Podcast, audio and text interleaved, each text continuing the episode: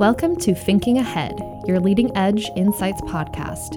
Each episode reveals the latest insights on today's consumers and offers a sneak peek of tomorrow's marketplace. Stop guessing what's next and start thinking ahead.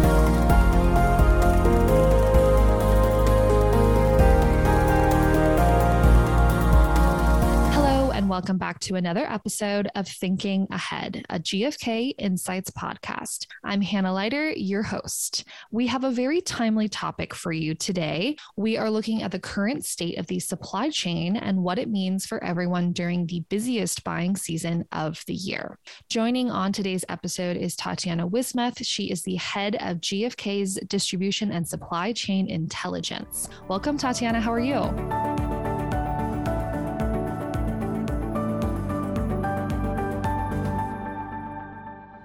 Hi, Hannah. Thanks. I'm fine. It's so glad. I'm, I'm so, so glad to be here. Thanks so much. Yeah, it's great to have you. And I have to say, I'm really excited to talk about this topic today, which is honestly something that I never thought I would say about the supply chain. Um, in fact, I think right now is the most I have ever been aware of this, the world supply chain ever. Uh, the news about the shortages and delays in delivery have been covered all around the world, and I think everyone can feel it, especially right now. What are the main drivers, including that 2020 lockdown that we had in the beginning of 2020?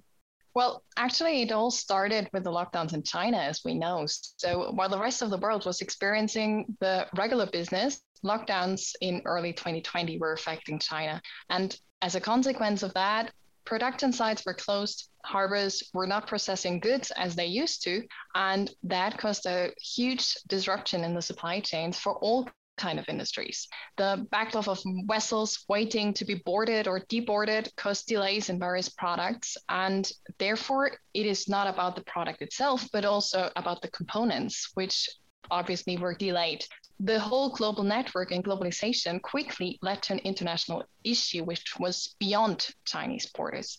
And once the Chinese situation was actually getting better, the next phase happened, and there was a lot of lockdowns happening during this season. Um, in Europe, in Latin America, and all around the globe. Uh, firstly, with Italy, in Europe, for example, Lombardy, but quickly it accelerated to further markets. And of course, one consequence of that was that market markets swiftly switched to online demand and interestingly, however, is that click and mortar were even higher in demand than pure players. So actually, we saw that clients um, have had higher loyalty to their regular retailers and were preferring them rather than choosing just the pure players as we know them. So one learning that we had from this pandemic was that the customer loyalty increased. But of course, there have been also just logistical aspects um, due to those shortages in China. So supply chains were disrupted, and as a consequence of that, retailers and distributors were suddenly forced to source their products differently. Yeah, I could see that, especially with the loyalty. I can, you know, I, I, can even see it from what I did, which is, of course, in a time of uncertainty, just stick to what you know works or what you know you like. So I could see how that kind of increases there. Now, with the holiday season now in full force, what is the biggest concern for distributors who are trying to get all of those goods to consumers who want it there, you know, before the end of the year and before the big holiday in a lot of countries, which is Christmas?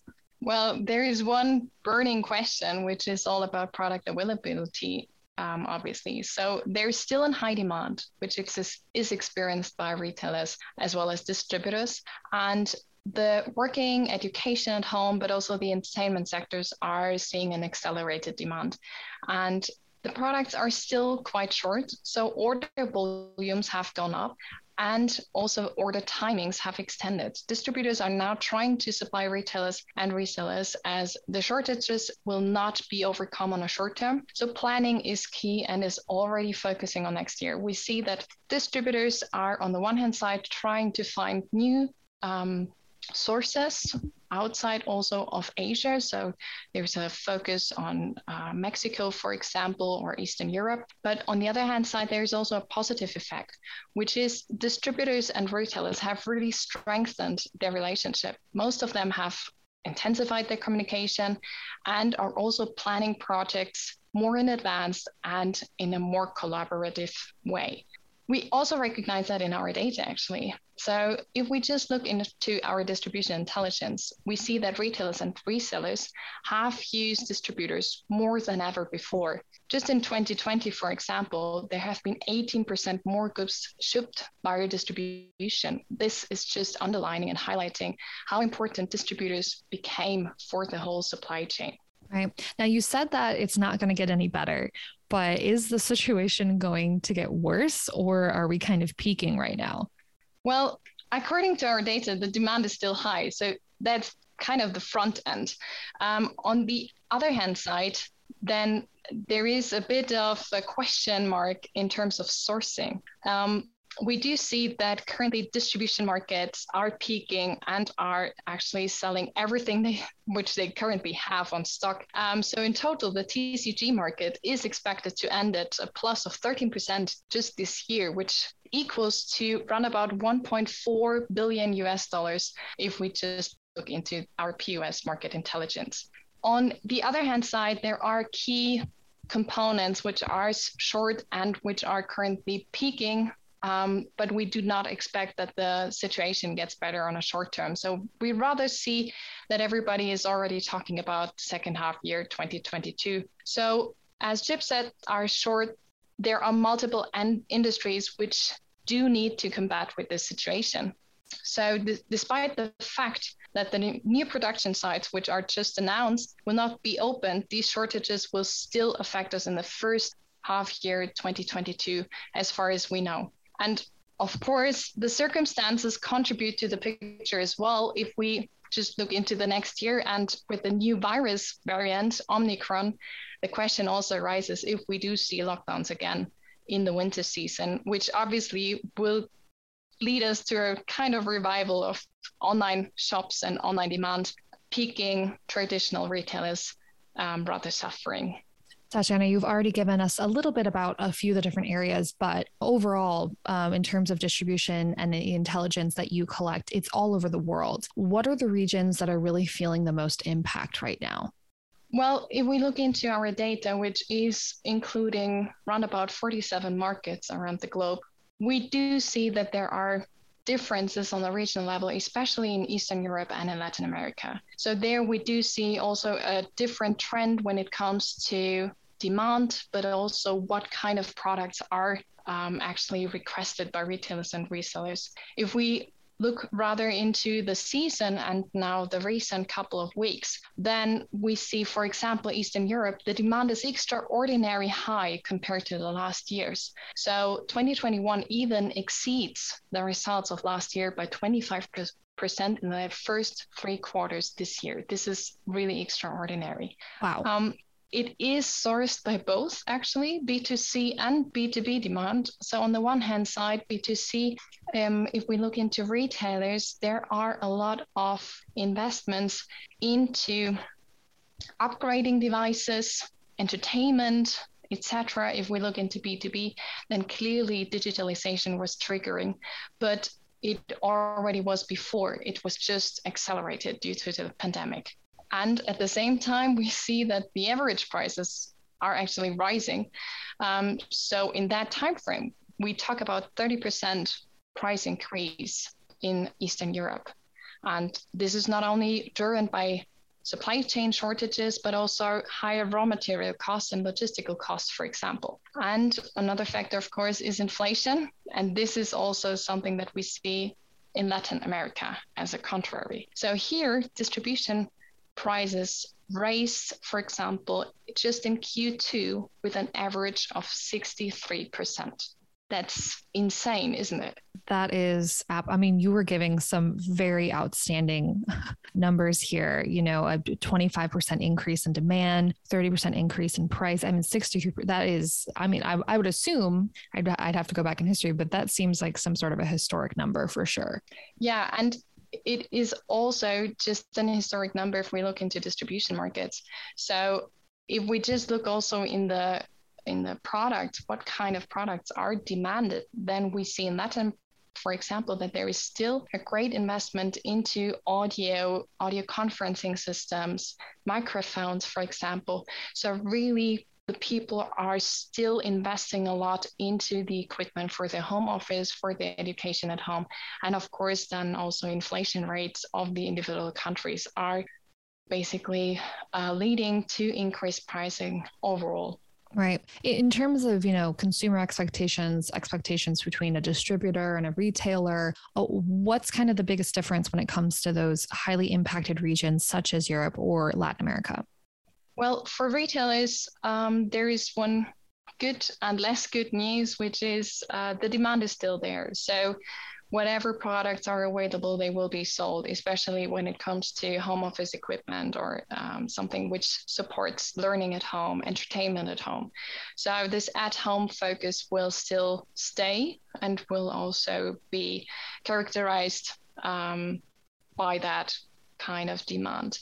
On the other hand side, revenue is even accelerating just because the pricing is increasing.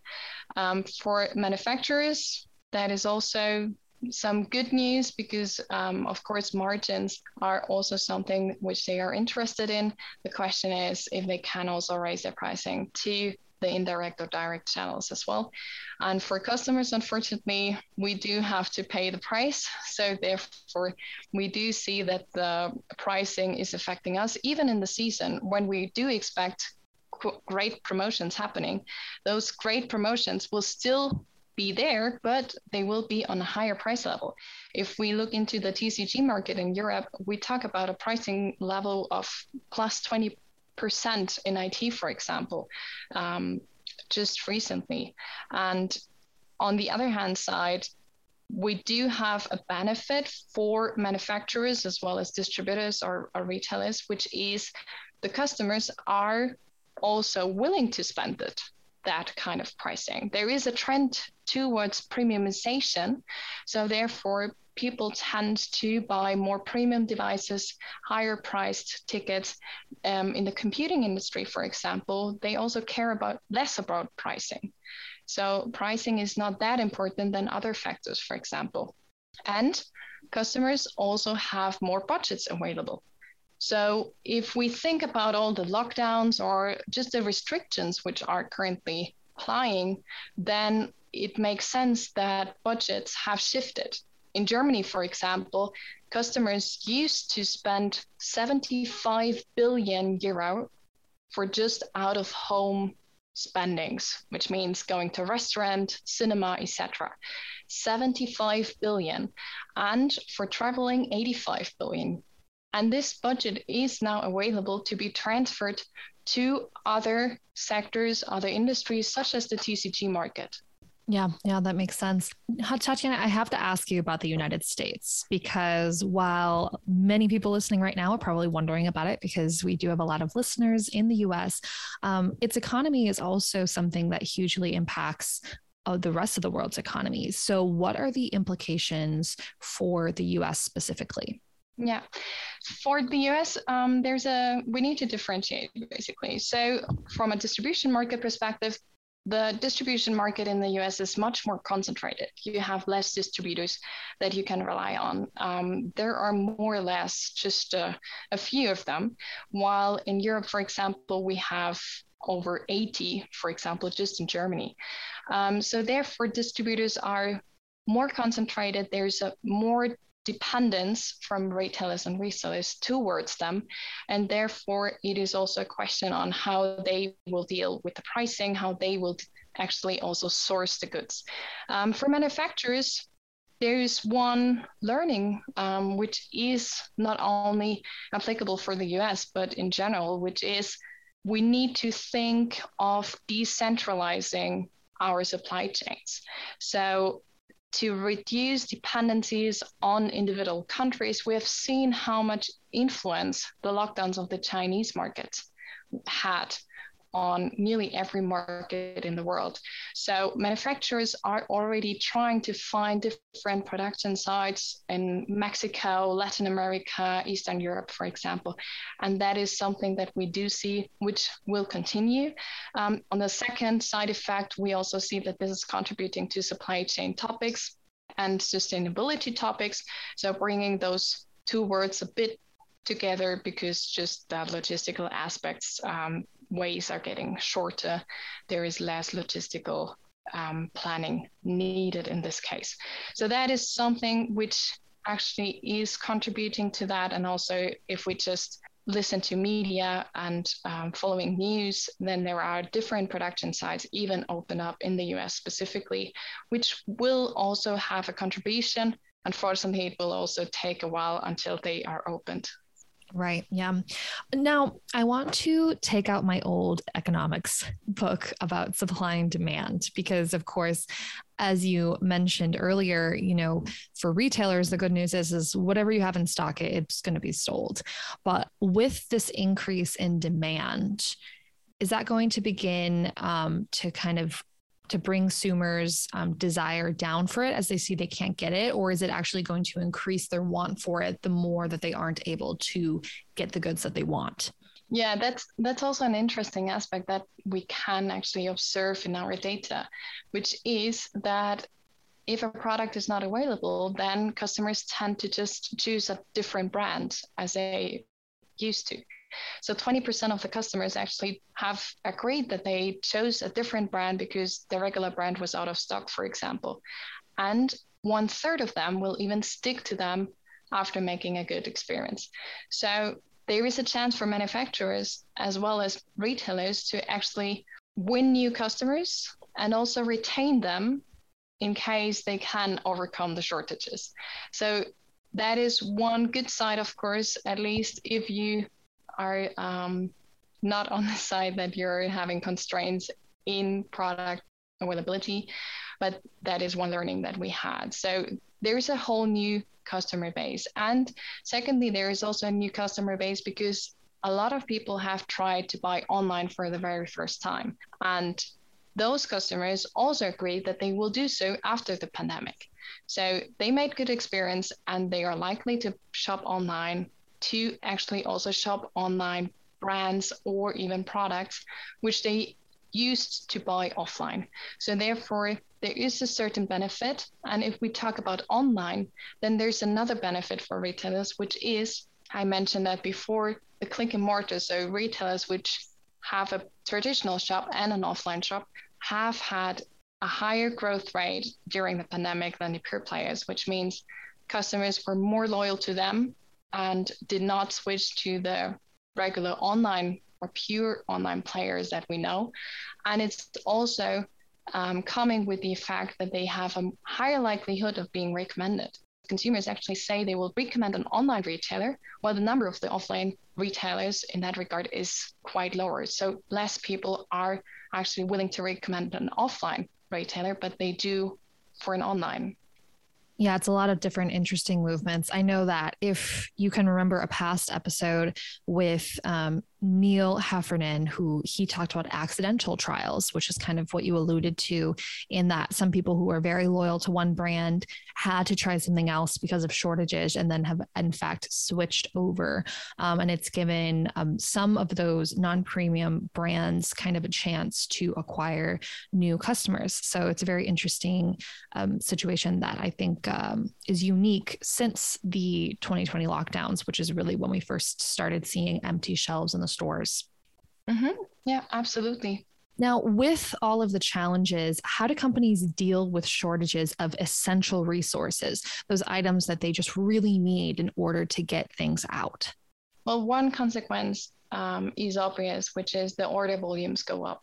So companies try to get more order volume uh, placed to their distributor, retailer, or even manufacturer in order to secure devices. And second effect that we do see when, when talking with distributors or retailers is they think rethink their stocking or inventory strategy.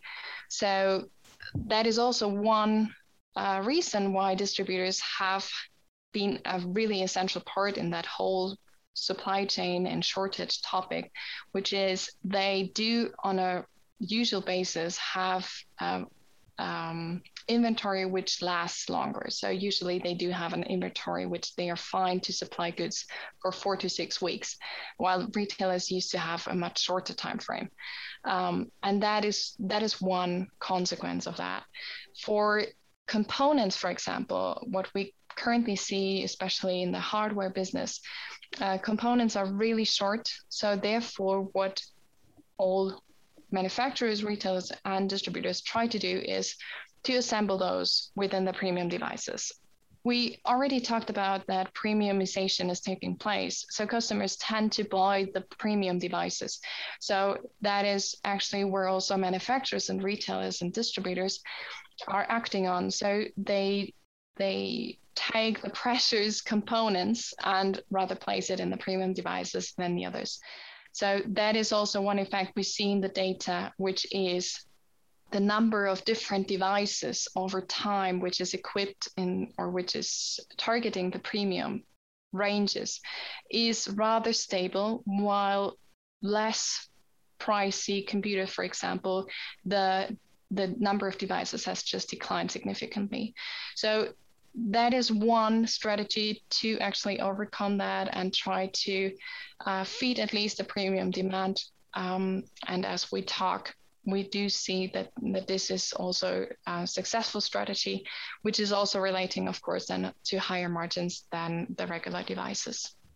What about retailers that just simply, you know, they take the goods and they sell it? Um, they don't necessarily manufacture it. So, what are some of the creative ways that they find found to overcome a shelf that would usually have some sort of good that currently just isn't available to them to supply? Yeah, absolutely. Retailers also um, kind of adapted their sourcing strategy. So we see that some retailers actually used to have a high direct shipment from manufacturers, but as shortages applied and also still apply, they rather look for different sources, and one of them are distributors. So, distributors have been used on high extent to overcome those shortages to still safeguard supply for respective brands. But of course, also from their assortment, they need to look into what kind of products are available and maybe deprioritize or prioritize one or the other brand. Um, so, that is also one effect we do see with retailers However, for us, and as we see it in data, to actually work with distributors has really paid off. Um, that was ensuring that enough supply is there and their demand is, is faded. Thinking ahead, what kind of business implications will all of this have for the next year? And how do you think it's going to change the way the system works in the future? Yeah, that's a good question, actually. And um, it's kind of the $1 million question, I guess. So if we look into the business implementation, sorry, um, we now see that some of the purchases actually were preponed. So 24% of consumers are agreeing that they um, also preponed their purchases, um, while there was a need. So customers actually moved from I want to I need. And this is also where we see that people are more likely to upgrade. 24% of them are also saying that they upgrade a working device. Um, and this is even accelerating if we talk about the gaming industry, but also for the regular devices. So preponed purchases in a consequence means also that life cycles or replacement cycles have been disrupted. The question now is when, to what extent those this disruption has taken place and how it will impact actually replacement cycles in the upcoming years. A second effect um, that we see is that there is a second wave of purchases um, which is focusing on the accessories. So accessories such as webcams, mice, keyboards, and also then infrastructure and even security devices are usually following the first purchases, which is the hardware. And that is where currently the game is is on and we see great results for those categories and of course we need also to consider that now the installed base of hardware is higher which is triggering that demand um, thinking ahead it the situation also opens the door for new devices, which we do not, or maybe not yet know. So, a lot of work or a lot of education is now taking on in a digital way. So, video, audio transmission, but also just to have a better lighting for video calls is something which changes the requirements of consumers and also the need for more mobility. They would like to work wherever they are.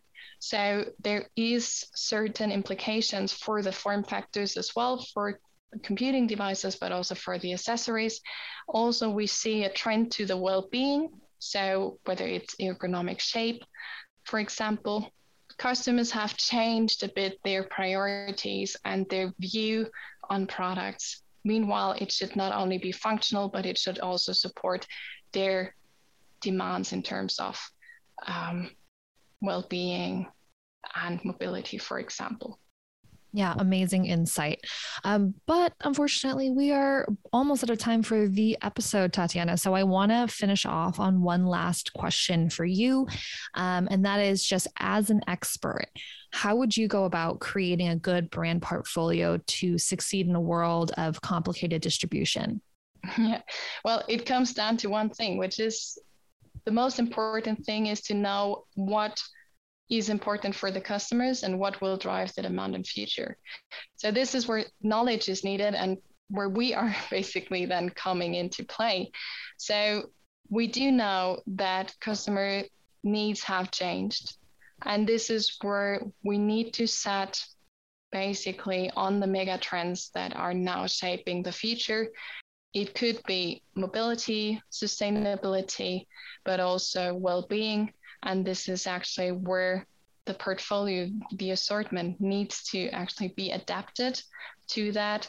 And just a fun fact, for example, um, did you know, for example, that a PC, the the reason why or the the weight um, actually is more important um, meanwhile than than the thickness. That is just one example. While the customer behavior and the customer needs have changed. So that is something which is crucial to analyze and where we can help to have a look into the data and also distribution intelligence, of course, to see what's next at the POS. Yeah, absolutely. And if you're listening and you do want more information or you want to contact Tatiana with a couple of specific questions that you may have, I'm going to make sure that you have all of the right links and right contact links and all of that as usual in the show notes. You can also head over to the episode's webpage if you want to learn more about the episode and about Tatiana herself. Uh, but with that, I want to give a last thank you to you uh, for being here as the guest today and for lending us um, some of your amazing insights on this topic. Thank you for listening to this week's episode of Thinking Ahead. For more information on today's topic, you can click the link in the description. And please make sure to leave us a rating and review. Let us know what you like about the show. And of course, if you haven't done so already, hit that subscribe button to keep up to date on the latest insights. We'll see you next time so you can keep thinking ahead.